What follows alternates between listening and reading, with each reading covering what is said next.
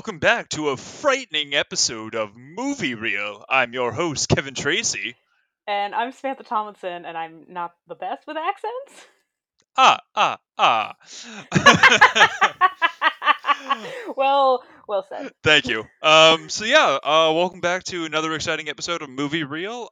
This month, I'm very excited since it's going to be October.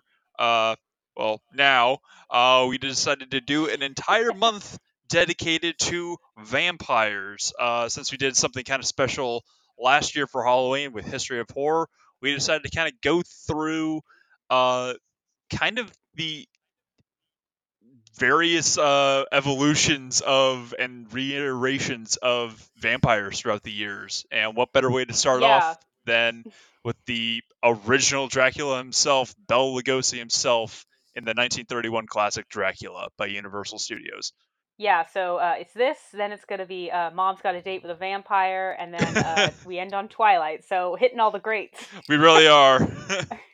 So if anyone remembers from last year, we did it was like a history of horror, just kind of doing a wide variety of different types of horror. Because, horror, and we talked about this so much last year, horror itself is there's so many sub-genres within horror. It's very subjective.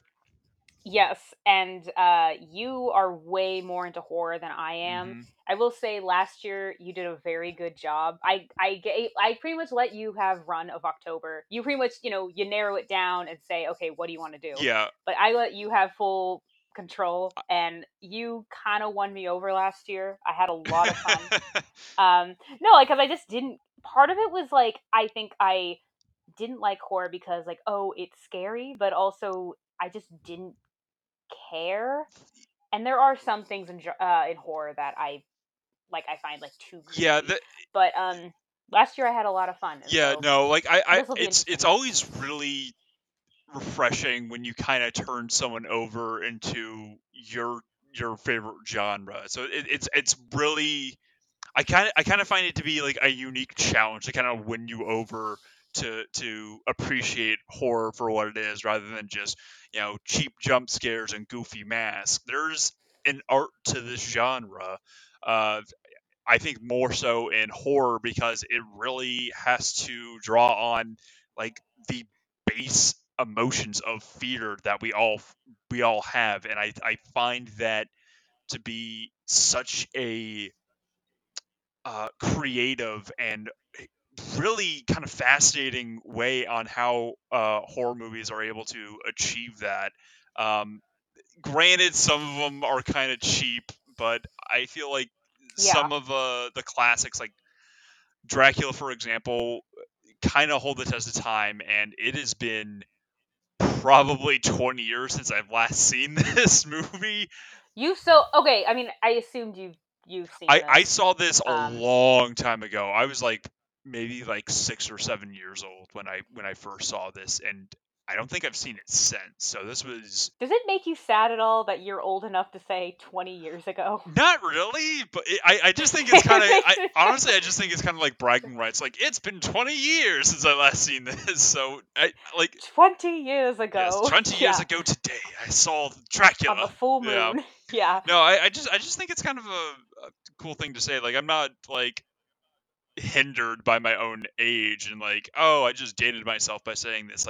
That doesn't bother me, or at least it doesn't bother me yet, because I'm not I'm 26.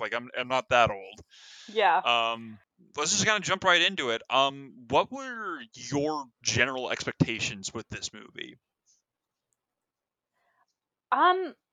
I don't really know what I was expecting. I will say it was, so last year we started off with Nosferatu, and I personally, I don't really care. I don't watch a ton of movies in black and white. I'm not against watching black and white movies. I just don't. Yeah. There's movies there are plenty of movies on my list that I really want to watch that happen to be black and white. I look at it more oh, it's cool because it's a historical thing. it's old. They did not have, it was not able to be enjoyed. Yeah, that doesn't bother me. That always kind of confuses me that people are like so against watching movies because they're old, and especially because they're in black and white. It's like, oh, I'm not going to be able to like understand them. It's like, no, it's not like it's a foreign movie, and even then, like I can kind of understand people want to avoid like foreign movies because like they don't want to read subtitles or watch like a really bad dub of a movie. They kind of like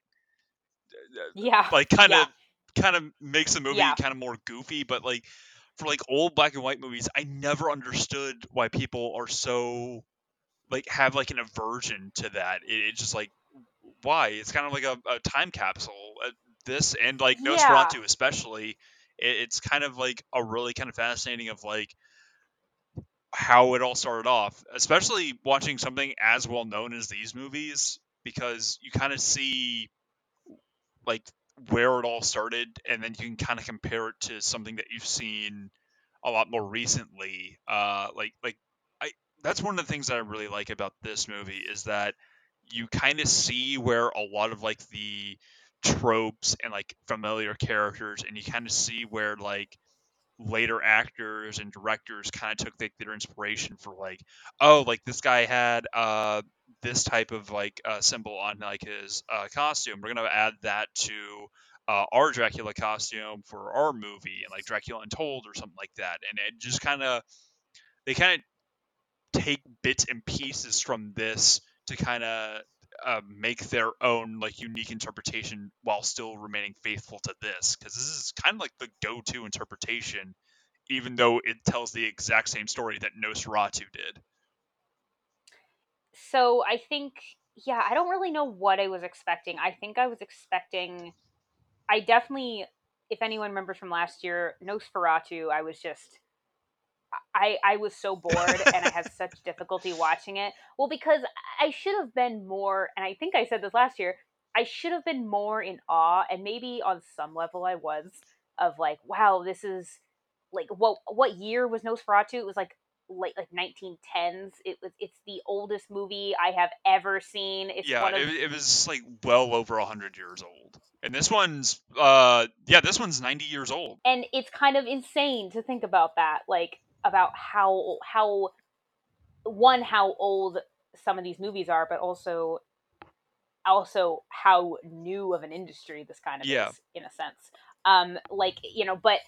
Nosferatu, I had such difficulty watching. I didn't really know what was going on, and because it was in, and again, I don't personally have an issue with things being in black and white, but because of the, how, like, new filmmaking was, I couldn't tell. I thought the whole movie was in daytime, which makes no sense, but there wasn't, it wasn't in a way that made it clear that it was night. They hadn't figured out how to do that yet, so I was so lost the whole time. This one, I did kind of, like, realize, oh, it's like Nosferatu, because I even then was mixed up, because in Nosferatu, I'm like, wait, is he Nosferatu? Is he Count Dracula? And they said Nosferatu in the very beginning of this movie, and then, can you explain that to me? So Dracula is Nosferatu? So that's just like, originally Nosferatu was is basically just a retelling of the book Dracula by Bram Stoker, however you pronounce it. I think it's Bram. I've heard it different ways, but anyway, it's a retelling of the classic story Dracula, but I think midway through production or like before production, they didn't get the rights through the Stoker estate to use that. It wasn't, I guess it wasn't public domain figure yet. So they had to change a lot of the character names and locations, primarily Dracula himself. So they changed it to, this is the part that's confusing to me, is that they've changed it over the years to like, oh, his name's like Count Orlok, his name is Nosferatu, or like, but I think Nosferatu is just like just Count Dracula in a different language, but it was different enough that it was able to get by without them being in any legal trouble. And then they also had like Mina Harker and John Harker, who were like the primary characters of the book in Dracula. So it kind of was like a legal like tennis match of them going back and forth between what was okay and what they could use and what they couldn't use. So it was really confusing. And then there's different versions where like, oh, this character's called this, but he's called this instead in this version. So it's kind of hard to follow, and it kind of depends on what version you've actually seen. Because I think we had the same conversation last year where you saw a different version than what I saw, because they called him like Count Dracula, and in mine they called him Count Orlok, or vice versa. I don't remember. I think maybe it was Orlok. I don't know, but I just remember I kept hearing there was two different names. I'm like, why is it called Nosferatu if they're calling him something else? What's Nosferatu? That's what made no sense. And this time they said the Nosferatu, and I'm like, oh, maybe that's just like the monster, the general name, and they don't. Like, it's not 100%. It's suspected to be Count Dracula. There was enough in there that I was able to like kind of figure it out, but like it wasn't as big of a deal. This movie was much easier to follow. Oh, absolutely. I don't know enough about the original story, but I recognize like, oh, is Mina was Mina in Nosferatu? Yes, that's Mina Harker, who is John Harker's wife, who works for like a he's basically a real estate agent, and he's sent from England to Transylvania. Oh, Renfield. Well, in this one, it's Renfield. Yes. In this one, oh, okay. So in Nosferatu, the husband was that guy. Yes. So in this, the story, Renfield is basically like Dracula's like servant, his like slave. So I think this one they kind of gave it like a weird flip. They kind of switched John Harker and Renfield's positions.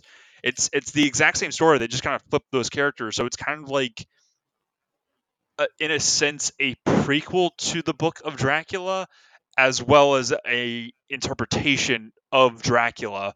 It's this one, the one. Yes, the one we just watched is a prequel to itself, while still being an interpretation of the book that it's telling. So yeah, it's more or less kind of like more or less how Renfield came under the services of Count Dracula, because he is sent instead of John Harker to settle the deal of like selling property to Count Dracula in London, so he can move there and so he can have new blood. Essentially, is the primary story is that he wants to move there so he can feast on the people there. Okay. I will say this movie was much easier to follow. It kept, and mainly because of the setting, it kept making me think of Young Frankenstein. Yeah, I definitely had like those moments as well. It's like, what knockers? It's like the castle, like like, I don't know, if Dracula asked Renfield if he wanted like Ovaltine, I would have been like, but it was like modern enough that it kind of made me think of a movie that's also old, from like what, the 70s. I don't remember off the top of my head. I think it's 70s. Anyway, regardless. So I will say, when you were talking about Renfield, this is, I think there were two main things about this movie, about the story in particular, that I really noticed. And one was that it's called Dracula, yet you can't really convince me that Dracula's the main character. It kind of seemed like there was no main character. It's just a story being told, and here are all the players. There wasn't particularly... I mean, yes, there is an antagonist. Oh, yes. Dracula's the antagonist, but there's not really... I'm like, is he the main character? At first I thought Renfield was going to be the main character, then I thought it was going to be Dracula, then it's like... John Harker and Van Helsing. It shifts to so... And it shifts so much that I'm like, there wasn't really a protagonist. Everyone was just kind of, they were contributing to the story, everyone had like an equal part to play, I feel like, in this movie. Yeah, that's a good way to put it. But I just thought that was funny. I was expecting it. I think actually this movie made me think of two things. It made me think of Young Frankenstein, and it made me think of Blackula. Okay, no, I see that. Which he is very much, it's the same, well, if that was more of like, he sees a woman who looks like exactly like the woman he like fell in love with, who was his wife or whatever, and then that, you know, there's more of a reason for why he's like into this and kind of infatuated with this girl. But here it doesn't. The thing is, so Dracula's played by Bela Lugosi, the legendary actor himself. I don't know that much about him. Like, I know the name. Okay. But before they even casted Bela Lugosi for this role, they originally wanted Lon Chaney Sr. for this role of Dracula, but unfortunately he died before they managed to agree to it. And then Bela Lugosi, who I believe up until this point had only done stage acting before, and he had done stage acting for the play interpretation of Dracula. So he's been the role of Dracula like hundreds of times by this point. So he was like, he was very much willing to accept this role, except the only way that they convinced him to get the role, because he has a very thick accent. He moved to America 10 years before he got this movie in 1921. And in the process of that, he learned English, but he still had that very heavy accent that carried on into the movie that kind of adds to his like charm a bit, because it's kind of like, oh, it's like kind of mysterious. You don't quite know where he's from. Yeah. The only way that he can convince the producers to have him be on there because of his accent is if they severely cut his pay. So over the process of 10 weeks of them filming this, they agreed to pay him $500 a week for 10 weeks. So he only got $5,000 for playing one of the most iconic roles in horror history. That's all the money that he made, as far as I am aware of, for contributing to this movie. And yeah, I mean, that probably valued more than in like, this came out 1931. Yeah, 1931. But I mean, even with inflation, $5,000 now doesn't. It's that probably isn't as much. Yeah. I'm sure it was still a substantial amount then, but for what he actually did, that seems like a huge pay cut. But it is what it is. I mean, there wasn't really a whole lot that he could do, but it got him in the door, because as far as I know, this was his first role in film. He might have done like a couple other like bit parts in it. The only thing that this movie kind of did for him, though, which kind of shot him in the foot, is that it severely typecasted him, and he pretty much only got pretty much exclusively like horror roles since then. Like, he reprised his role as Dracula a few times after this. He was Frankenstein alongside Boris Karloff, who was the original Frankenstein. He was in the original, so he was in Island of Lost Souls, which was the original version of Isle of Dr. Moreau. I believe so. Oh, okay. He was Plan 9 from Outer Space. That's why I'm like, I know that name. I can't think of why. That's very high on my bad movie list that I really want to watch. I believe that was his last movie before he passed away. I think he passed away during the filming of that. That's why he's only in I think he's only in like two scenes in that entire movie, like pretty early on in the beginning. But yeah, if you look at his IMDb page, it's pretty much like 98% just straight horror movies, which that's not a bad thing. Yeah. He was very good at what he did. In some cases, he managed to be on like equal terms or even upstage Boris Karloff, who was the original narrator and voice of the Grinch in the original Grinch cartoon, as well as Frankenstein and many, many others. He is a phenomenal actor, and there were multiple times where Bela Lugosi was able to be on equal terms with him, or just outright outstaged him in a scene that they shared together. They had like a very electric chemistry on set. They were both very well-spoken actors. Who is the other person? Boris Karloff. Well, who did he was? He was the original Frankenstein. I'm just talking about like their other roles that they did. They were just phenomenal actors for their time, and in my opinion, we haven't really had like as iconic horror icons as those two. Like, Bela Lugosi, Boris Karloff, and Lon Chaney Jr. pretty much made horror as it is today. And 1931, though, so this is when the movie came out.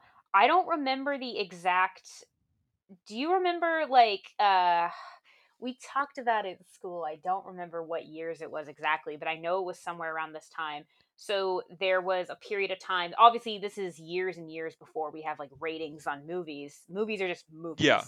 They're kind of just for everyone. There's not really rated like for kids or families or whatever. That's not really a thing yet. But there was a period of time where there was like the pre-code, and then there was like post-code or the code. So basically, when they started implementing, like you couldn't show certain things. I find that funny because this movie kept just showing like we were cutting away or just seeing Dracula bend down to like bite someone, but we're not really seeing much of it. It was like going out of its way to like cut to the next thing. And I think that happened. I feel like this falls right in the middle of that. Well, in terms of like the rating and like the code system, I think this was still kind of like around the time where like individual like cities or counties kind of did like generally did like their own rating, and that usually kind of fell on like the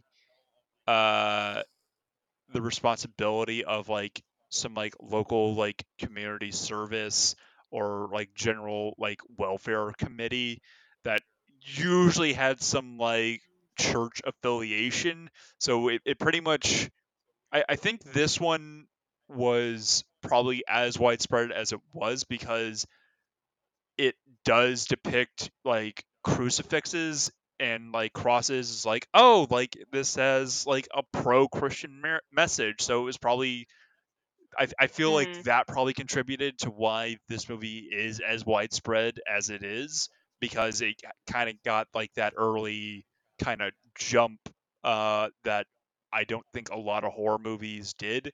And it was based off of a very well-known book.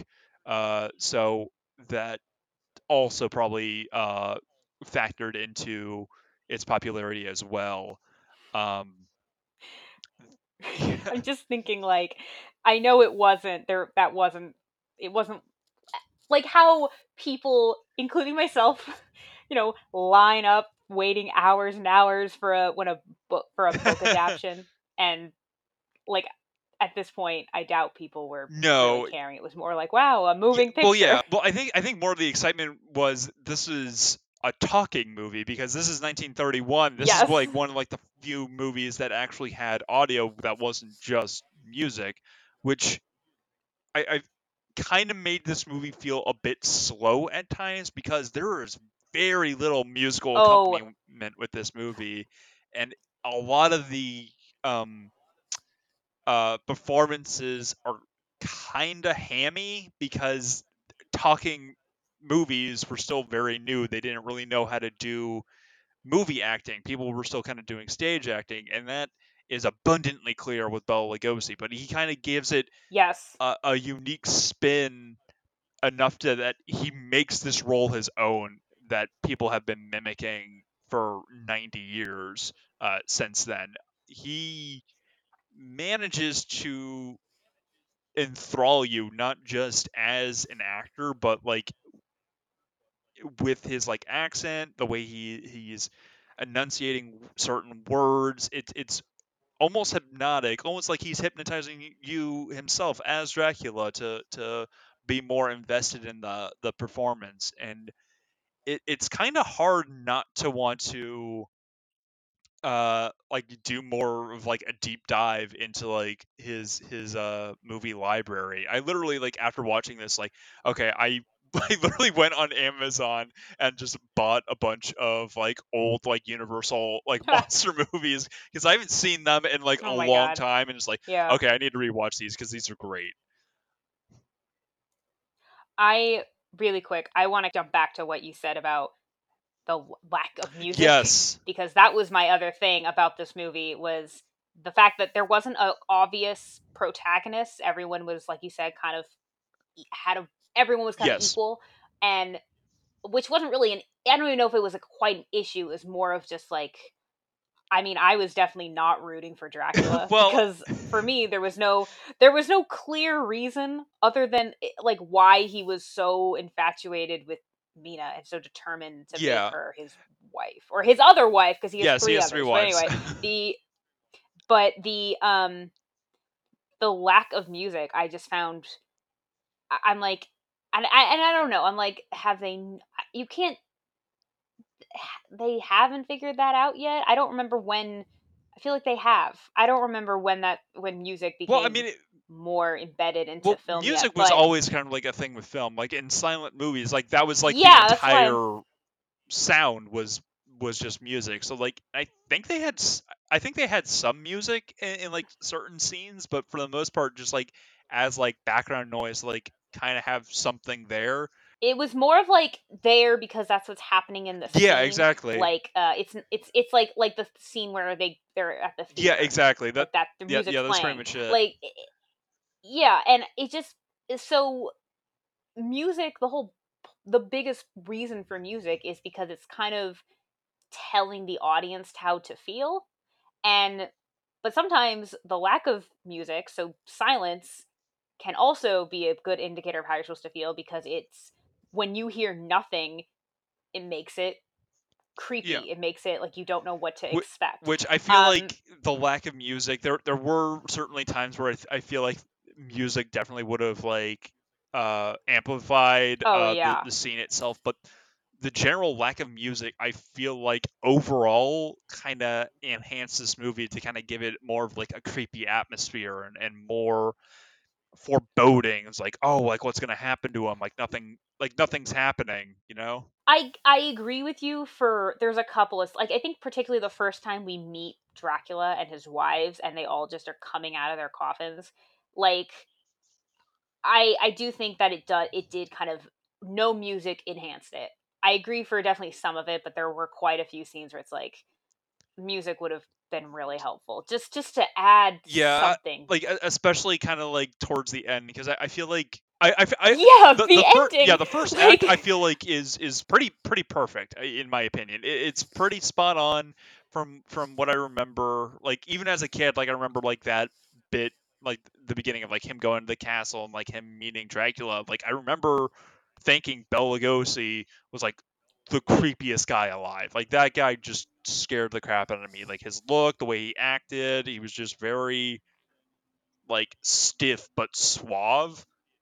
If that makes any sense, he was just like, yeah, like I honestly don't know how to describe it. It was just very unsettling, but oddly like approachable. Like you wanted to be his friend, but at the same time, you're like super sketch of this guy. But like yeah, actually, like that scene where. He brings Renfield to his room. So Renfield has business at Castle Dracula. Yeah, and all the locals, all the locals freak out. It's like Castle Dracula, and like some lady's like doing the sign of the cross. And he arrives after midnight, and like takes him into his room, and we see him like go into like some other room. Oh, a random door. Real quick, did you realize that the stagecoach driver was also Bela Lugosi? I don't... I feel like maybe I saw that and I didn't think that much of it. That doesn't surprise me. That sounds right. Yeah. That sounds accurate. But I think, that was the other Young Frankenstein... That was the other Young Frankenstein moment I had. But also the... when he... Like I was just saying, they're in Renfield's room and and there's like, I guess, another door. We don't go through it, but Dracula goes through it. And... I was hearing the Young Frankenstein music and the part where she's like, he was my boyfriend. That's all I was thinking about. I just was thinking like, I wish Mel Brooks was here. I want to talk about Renfield because I thought he was like the best actor in this. Next to Bela Lugosi, he was like one of the best performances. Bela Lugosi, I'm kind of. we'll talk about it in a minute.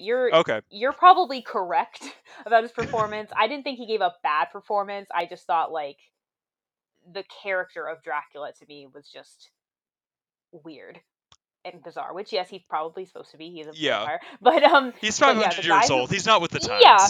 Yeah. But the guy who was Renfield, he was acting his ass off. Like, holy crap. Like, he, this is what I didn't understand. So, and he's, Dracula's being, you know, weird. Shocker, giving him, like, he's like, wine. And he's like, delicious. And I'm like, is it? And at first I'm like, is this, like, underworld rules? Like, you can't, and by underworld, I don't mean the movie. I mean, like, Greek mythology are like, can you eat stuff? Can you not eat stuff? Like, if you eat stuff, we have to stay. Is there something going on? Oh, and then in the next, that was my first thought. I actually thought about that too. Like, I knew I was going to have to specify the type of underworld I meant. Yeah, it's like I don't remember eating being a thing with, like, a Kate Beckinsale movie.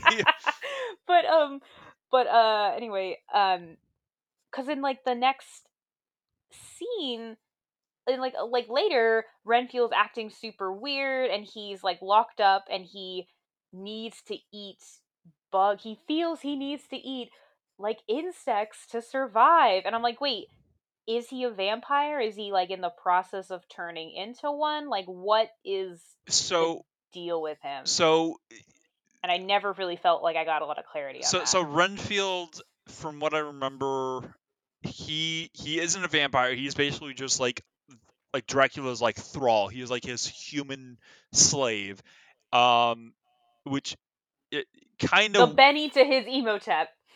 Essentially, yeah. That is a pretty spot on analogy there, Sam. That's what I was thinking of when I was watching this.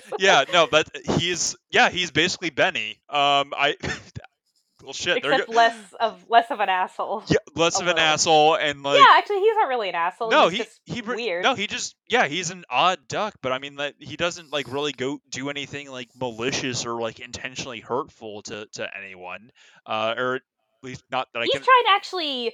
He keeps trying to warn them, sort of, but also like then Dracula comes and he's like, I'm loyal to you, haha. Like come on. Pick a team. Yeah, but so kind of going back to you saying that like everyone kind of like it doesn't primarily focus on like any one character. That is pretty close to the book because the book is more or less just kind of like a bunch of like journal entries and like newspaper entries, and it kind of changes perspective like multiple times in the book, so it makes sense that it doesn't really take the main perspective of like any one character, because I think there were even like a couple times in the movie where it kind of just cuts to like random b-roll of like a newspaper clipping. It was like, oh, like several people have gone missing, like police clueless, and like a couple other like stuff like that, if I'm remembering correctly.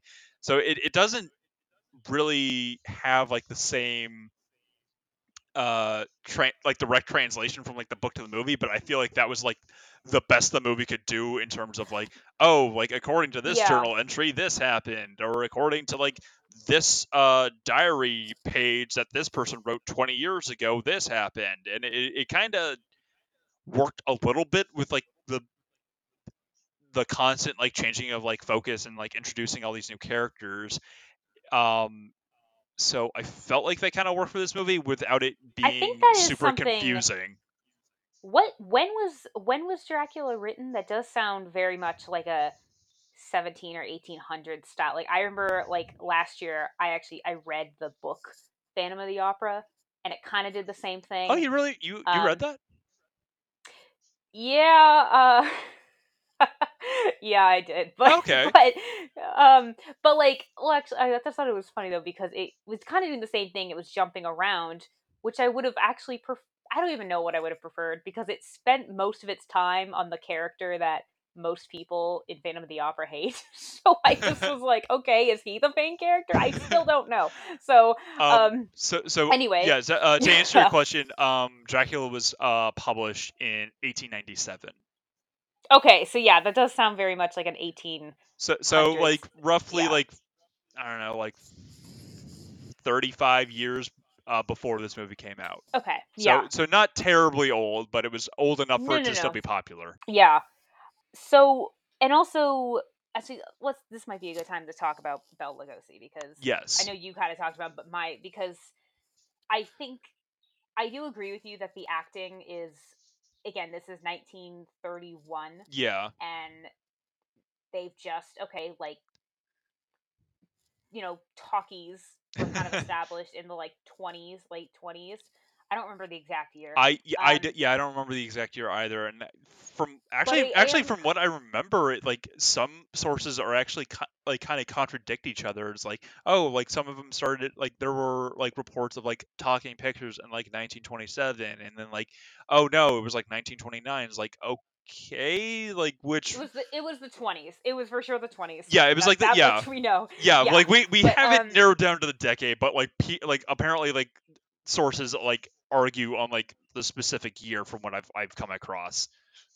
It does kind of blow my mind, because again, this is 1931, and movies like Wizard of Oz and Gone with the Wind, which are in color, those are going to come within the next like 8 years. Yeah, which I find like it's just kind of interesting to me how fast it progressed. Like, yes, exactly. Like even like if you watch like the original Snow White, like Disney Snow White, and then you watch Pinocchio, there's a 2-year difference, but holy crap, like the detail in Pinocchio versus Snow White, it's like unbelievable how quickly it progressed. Yeah, and I think and you also don't get a lot of like the recycled animation that that the not yet, but give it some time. Yeah. Yeah. Not Robin Hood, aka the movie, Robin Hood, the movie of recycled animation. Oh yeah. But anyway. So what was? Oh no, recycled animation, the movie. Yeah. Anyway, so was this your like first movie with like Bela Lugosi? Like was this like kind of like your introduction? Yes. Okay. So. And yeah.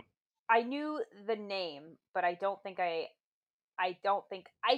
only thing I had heard him in, I think I maybe knew he was Dracula. I think the only other thing I heard him in was Plan 9, and I wasn't sure if that was him. I don't know why I didn't just look it up. But of course, I love bad movies, so of course I was somehow... I'm a little bit aware of Plan 9. But anyway, I thought, like... I agree. I think he actually did do a great job. It was just... It's very much... I agree with you that acting is still very theatrical. Yeah. Like... It's not like that's the thing though. I can understand. I can understand people not liking older movies like this because the acting is so different than what we're used to. That I can get, because that can sometimes be hard to watch. I didn't really think any of the performances in this were necessarily bad. They were fine. They were fine for the most part. Yeah. I didn't really have any major complaints. No, like everyone. Seem to have like some kind of purpose to be in the movie, and I felt like some of the performances were a bit hammy. Like I felt like Renfield at times was a bit over the top, but I felt like that kind of worked for its character. But yeah, and Bela Lugosi kind of had like this like grandiose kind of style of projecting that was definitely more appropriate for stage acting rather than movie acting, but I felt like it translated well for his character, because he is kind of like Dracula does think that he is like above like the peons of humans, because they are nothing but food to him for the most part. I did think it was funny when he's just like walking down the street, and the thing is technically he's a count, so he's wearing... Were his clothes with the times, or were they older? Because to me, he just screams vampire. But I don't know. That trope does not exist. Yeah, yet. I honestly don't know enough about 1930s fashion in England, so I cannot comment on that. All I can comment is that Bela Lugosi was so attached to the role of Dracula that when he eventually passed away, they buried him with the original cape that he wore for this movie. And to this day, he is still buried with the original Dracula's cape. That's cool. Yeah. That's sad and creepy. The more you know. But also, like, and I mean, he played Dracula obviously so many times, but do you think part of him is just like, I do think it's kind of a shame that he was like in my opinion, he was like the most typecasted actor in history, because he after this movie, he pretty much just could not escape the role of just like any horror movie outside of that. He pretty much just couldn't break that entire genre, as far as I know. Because pretty much after that, he was always either, you know, Dracula, or he played Frankenstein. He played Dracula. He played Dracula's hunchback assistant. He was just everything that you can think of associated with horror. He pretty much was that in some way or another, and I think he was like one of like the main people that kind of helped develop like the tropes that we see a lot of, that we kind of associate with like a lot of like classic horror movies of like, oh, like, that doesn't surprise me. You know, like the mad scientist, like the eccentric count, like the Frankenstein monster kind of like walking with like his arm stretched out, that we see a lot in movies that pretty much everyone imitates, which. It's just kind of interesting and kind of sad that he was so severely typecasted, because he's a phenomenal actor, and I would have loved to have seen him in something a little bit more, you know, like a drama, or like like an action movie, or like literally maybe not an action movie, but like literally Fast Tokyo Drift starring Bela Lugosi, and he still has the Dracula cape and everything. You're going to bite my dust. So I think you could tell he got into his role, like his mannerisms, everything, the way he moved, the way he spoke. It was great. I think for me, there were a lot of moments in the movie where it happens with Renfield in particular, but it happens with a couple other people where he's just staring at them, and the camera just does this close up on his face. And it just cuts back and forth. Yeah, no. And with no music, it's really weird. It's like, yeah, no, like that's probably like one of like the most more iconic moments and screenshots of the movie, of just like the close up of like Bela Lugosi's face, and you kind of just see like a little bit of light around his eyes, and that's more or less just like him either like staring someone down or like trying to like hypnotize them, because that's like one of the powers that Dracula has, which. I think it's kind of cool that they kind of like expand a bit more on like all the abilities that like Dracula has. Like he can turn into like a wolf, he can turn into bats, he can turn into mist, he can turn into like a bunch of different rats, he can hypnotize people, he can do like all these things. He has like mild telepathy, I guess, because he can just like open doors on a whim without touching them, or at least he can in this castle. Which it's just kind of cool that they just kind of like make him seem like this like unstoppable supernatural force that only like a select few Van Helsing kind of know about, and are able to kind of counter that with science and like other like religious superstitions. Yeah, I think. Yeah, because I feel like every movie anything I've seen with vampires, it's never been the same. I don't think I've ever seen the same thing twice. Or not twice, but just like it's altered, or there's something else that I had never heard of. And this one, okay, they use a lot of like, they talk about wolfsbane a lot. And it's like, is that a real, like, I mean, vampires aren't real, that we know of. But like, is that a real like... Thing to ward off vampires, because heard that's like, one of like the OG like vampire repellents is like wolfsbane, which I believe is a plant, and a lot of people associate that with werewolves because of the name wolfsbane, and I think that also is like a deterrent for werewolves, but it's been a while since I've seen a werewolf movie, so I don't remember.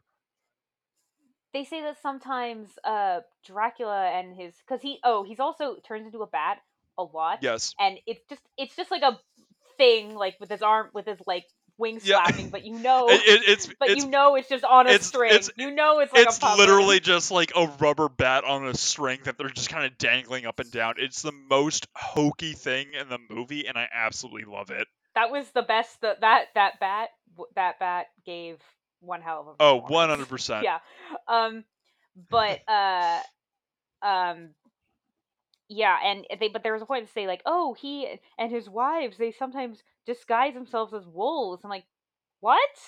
Is that a vampire thing? Yeah. That I've never heard of that either. So like, so then they can turn into wolves, but they're not werewolves. No, they can just turn into just like a giant wolf basically, or just a wolf that just seems a bit bigger. Why not? Yeah, no, but that's pretty much just like an original thing that vampires can do, and they can also like turn into like mist to kind of like disappear, or they can turn into like basically just like a small swarm of rats and just like do that, which I think that was a thing in this movie, but they cut that.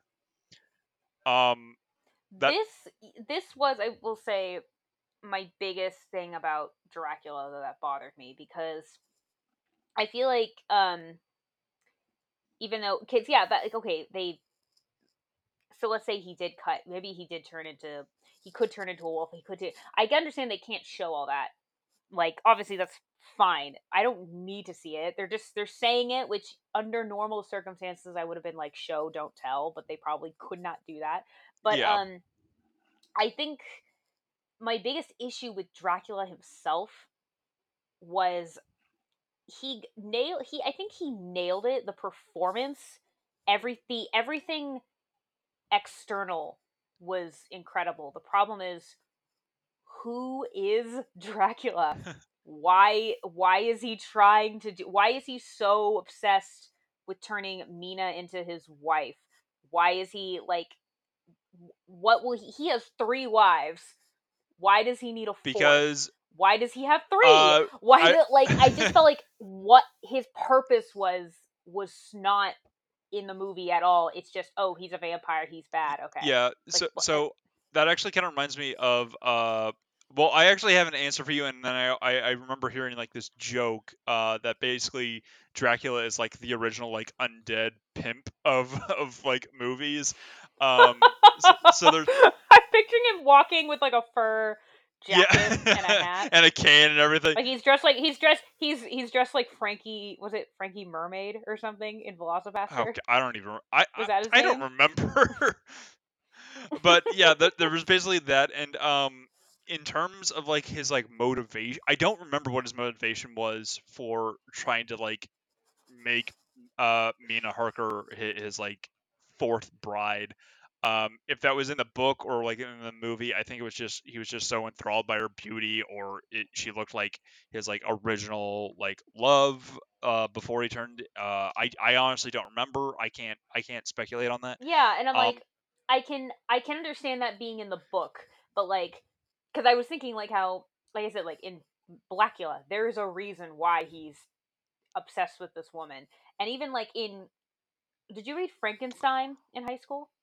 No, we did not read that in high school, unfortunately. Like, we just got a lot of Romeo and Juliet. Oh, I mean that was a lot of it. We read that freshman year, and then we got that, and then we got a lot of John Green. So we had to read Fault in Our Stars, and you guys read John Green. Yeah, I don't know why.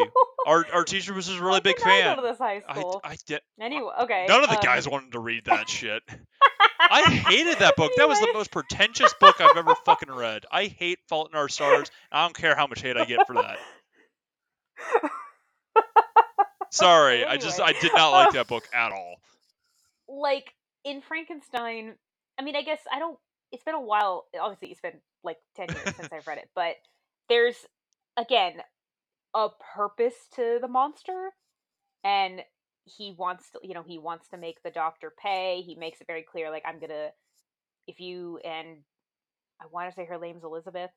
If you guys get married, I'm going to find you and I'm going to kill her. Like, he makes it very clear because he's angry at the doctor. Like, there's a reason for what he's doing. And I can totally believe that, yes, in the book, It was just, it frustrated me that it felt like they didn't give a reason, because they thought it wasn't, oh, well, we have monster trying to attack Pretty Woman. That's all we need.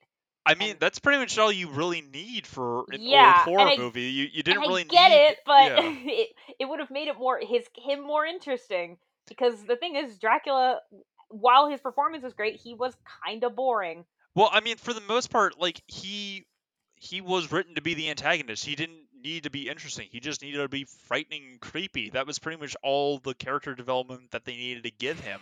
So the fact that they made him... I hear what you're saying, and I completely agree with you. I'm just saying this is why it happened the way it did, as far as I know. Yeah. Which is problematic for the time, even for the time. That is a problematic way to do a movie, to just make them creepy for no reason, when you can make them so much more of a well-rounded character. Which I think, because Bela Lugosi made such an outstanding performance with this role, is one of the reasons why it stands out a lot more than a lot of the other interpretations of Dracula throughout the years. I just think I just think it's funny, because I feel like we've had this same kind of conversation about villains. I think when we were talking about Joker, like, that was like one of our first episodes. I don't, again, because you don't. It depends on the way the character's presented and the character's written, because sometimes there's their charisma and the performance is so, everything about them is so great that there isn't really room for the why. As an audience member, you don't care why. And I think I think part of it was because, again, this movie is very old. It was also very short. It's very short. It was an hour and 15 minutes, But like, I kind of feel like it's like a mix. Like, he did give a great performance, but because it did feel, to me, it felt kind of empty without music. There were just places where, and I'm trying to think of, like, when would we have gotten that information? The story didn't really go in a direction where we could have gotten information on why he's trying to do this. So I agree with you. I can give it credit. Like, we didn't need it, but because the movie, to me, like, I'm trying to think, like, because I think I said this when we talked about Joker. Yeah. Right. My example for this is in Sleeping Beauty, Maleficent, her persona. You don't really care why she's so determined to kill the princess. We just accept it and move on because she's such a scene stealer. You don't care. And I feel like technically, you could say this movie does the same thing, but mainly because there was no music, and I felt like this movie kind of felt empty to me because of that. You needed something more. I can totally get that, and this movie. But I agree, he gave a great performance, and the story didn't go in a direction that it would have made sense for us to get a why. But it was pretty much just kind of like, you needed to take kind of everything for face value with this movie. It didn't really need, it didn't really give any, like, exposition on, like, the past or what will happen in the future, other than just, like, some superstitious stories that we kind of get by the villagers kind of in the beginning of the movie when Renfield first shows up. It's like, oh no, he's a vampire. Like, don't go there. Like, they'll kill you. It's like pretty much, like, outside of that and, like, a couple other, like, things of, like, random, like, superstitious stories, and I think Van Helsing kind of does a little bit of, like, monologuing a little bit. We don't really get any external exposition from the movie on any of, like, the major motivations other than just seeing it in progress or in the steps of it about to happen, which I'm kind of for that. And for old movies, they had a very short runtime. It was basically just going to, like, the theater to see a play, which kind of went from, like, a couple hours to, like 1 to 2 hours. So, like, this movie kind of had to be kind of within that same time frame, more or less. Yeah. So they really didn't have a lot of room to add anything else, rather than this is what's happening right now. This is what you need to know. Let's go. And just kind of rapid fire it, you know? Yeah. And I agree. And it's like, I get it. I totally get it. It's just, it was something, it bothered me. But again, like the movie didn't really, I think it bothered me just because it bothered me. It wasn't that, it wasn't the movie itself that presented things in a way that made me think like, you're doing it wrong. Like, no, it was nothing. There's nothing inherently bad about this movie. It is pretty unique for what it is, and the timing especially. Yes, and like the cinematography of like them just kind of like on the stagecoach drive up to the castle, I think is a phenomenal shot. Like not just for like a horror movie standpoint, but just from a movie standpoint, especially for the time, because like he's driving a stagecoach on like an actual road, and it's like driving it up, and like the background is like a matte painting of the castle. Oh yeah. And then like there's actual shots of them at a real castle that they filmed at. And there's like two different castles. There's like the original castle that the book is based off of, and which is real, and then there's the castle that it took historical inspiration from, which is like Vlad the Impaler's castle. So there's two castles that are roughly interpreted and based off this movie. And then a lot of it was filmed in like the Universal Studios like backlot. I just love these types of movies that just have this much amount of like deep like history like rooted into it. Mm-hmm. This was a real treat to do this. So I'm really excited that you let me do this again for year two. I mean, I liked it more than Nosferatu. Nosferatu. I actually got up and was like in the kitchen, like still kind of watching, which I don't usually do because I feel I don't like any distraction. But I think I also knew that I didn't really know I barely knew what was going on. That it didn't make a difference. I was literally just about to ask you if you liked this more than Nosferatu, but you kind of just answered that for me. So I guess we're in sync. Yeah. So I guess we can kind of just use the same answers that we gave for Nosferatu on if this could actually happen, because it's the exact same story. I don't remember what I said. Neither do I. No, but I'm assuming no as well. If a vampire existed, I think. That's the thing is because of there was only so much they could do, and they're just telling us like what we're seeing. Like there's wolves, or I think one of my favorite, my two favorite moments in the movie. One of them was when the maid is like, "Mina's dead on the lawn." Everyone's like, "What? What?" She's like, "There." And it's like, I mean, I don't know. I just thought the way she came in and delivered it. It's like, and she's not dead, but like the way she delivered it, it's like, okay, there's a dead body, maybe. A little more fear, I guess. I don't know. But that, and there was a scene when the guy that runs was it like the hospital or like the mental institution? I don't remember. Dr. Seward? Martin? Was that his name? Oh yeah, Martin. He, and I think the same maid, they said, he's there like, I think everybody's like crazy except for us two. And he says, and then like, he backs away slowly in the dark. And I actually went back, and I'm like, wait a minute, did you just back away, like, for emphasis? Like, but anyway, I forgot about that. But anyway, part of me thinks, I feel like,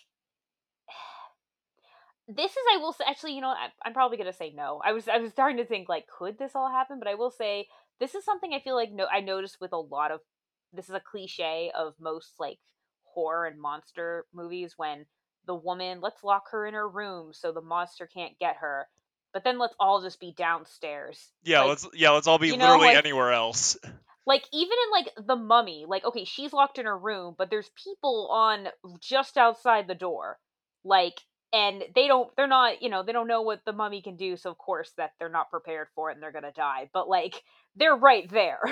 They're putting in effort. Like here I'm like, why can't she just be in the same room with all of you guys? Why does she have to be in her room? Because it's her bedtime? Like, she's an adult. Like, I just thought that didn't really make sense. And then I remember the part when, like, Van Helsing, which we didn't really talk that much about Van Helsing, but he's like, he's basically saying, like, oh yeah, he confirms Dracula's a vampire.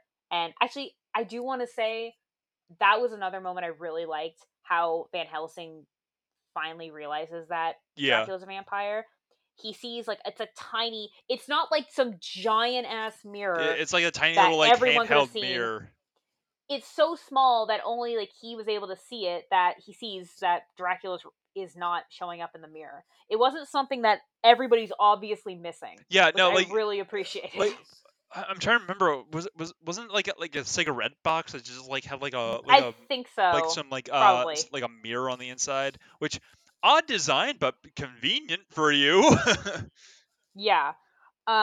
Which, but by the way, that exact like, that was great. Yeah, no, that reveal is great, and apparently a lot of various directors and actors think that as well, because that exact same like vampire reveal has been copied multiple times in other horror movies, and we might see that at some point this month. I can think of the only other movie that I saw that kind of reveal was in Mom's Got a Date with a Vampire, but it's a regular size mirror. Yeah. I don't get how nobody notices it. Yeah. Whereas this was really tiny, and it made sense why only he sees this. Yeah. So yeah, I guess that more or less kind of wraps up Dracula. I would say so. Yeah, sorry, really quick. Yeah. I feel like I didn't clarify. Yes, I would agree. It's probably no, just because I feel like Dracula would be a lot more menacing if he is this determined, or maybe he's just so confident that he doesn't need to. He's not afraid of. I feel like he's just like probably very confident. I mean, he's like over. Probably that one. He's an ancient vampire who's lived like. I think that he's like 500 years old. That's what I've read, that he's like that old. So it's like he's dealt with. So I guess he's dealt with generations of like potential vampire hunters. Like what is this one guy gonna do that all the others haven't already? So it's less of him getting to her and more of everyone else's behavior interaction. Like Van Helsing's like giving them all information. Like oh yeah no it's like you're telling them what to do and. And then at the very end, though, after he kills the, we don't see him killing Dracula. We just hear the Dracula going like, ah, ah. Yeah. And then John gets Mina out of there. And then he's like, okay, I'll be right behind you. And I'm like, if this was any other movie, I know he would have been like, he's hiding something or he's doing something else. Nope. Movie's end. Just right behind them. Yeah. So I kind of want to say, yeah, it probably wouldn't happen just because I feel like everyone would be... At least, Van Helsing was pretty useful and pretty smart, but he should have even been like, maybe let's not lock her up in her room with her own balcony. Let's just keep her down here. We can keep an eye on her. But then the movie can't happen, Sam. But yeah, I guess that wraps up. Yeah, so... How would you say that you like this, and like comparing this to like other like vampire movies that you've seen, like how does this one hold up? Keep in mind,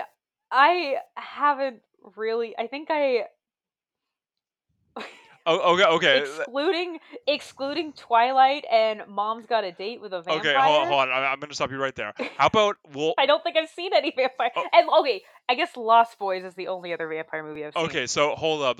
Why don't we hold off on this question until the end of the month, and we'll see. Okay. After you've kind of seen a couple other vampire movies to kind of compare to, we'll kind of revisit this question. Does that sound good? That makes more sense. Okay, we'll save that till the end of the month. I can't really answer this question because I have to be honest. I thought Twilight was a little more fun, but also yes, those aren't real vampires. Really... I know. No, the vampires from Twilight are just—they're fairies. Those are just straight up fairies. It's not a. That's not a good example, which is why I wasn't going to bring it up. It's not an example at all, because they're not vampires. In my opinion, the vampires from Twilight are not vampires. I mean, it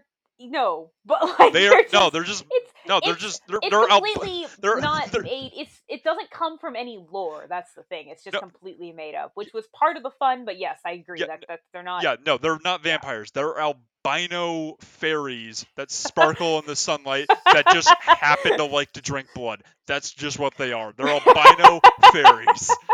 Albino fairies. But yeah, I think compared to. Well, no, I... Yeah, we'll save your answers till the end of the month. With that being said, where can these lovely people find our spooky episodes of last year, as well as our other fun episodes? You can find everything on pretty much wherever you can find podcasts. Like Apple, Spotify, Stitcher, Overcast, Google, YouTube,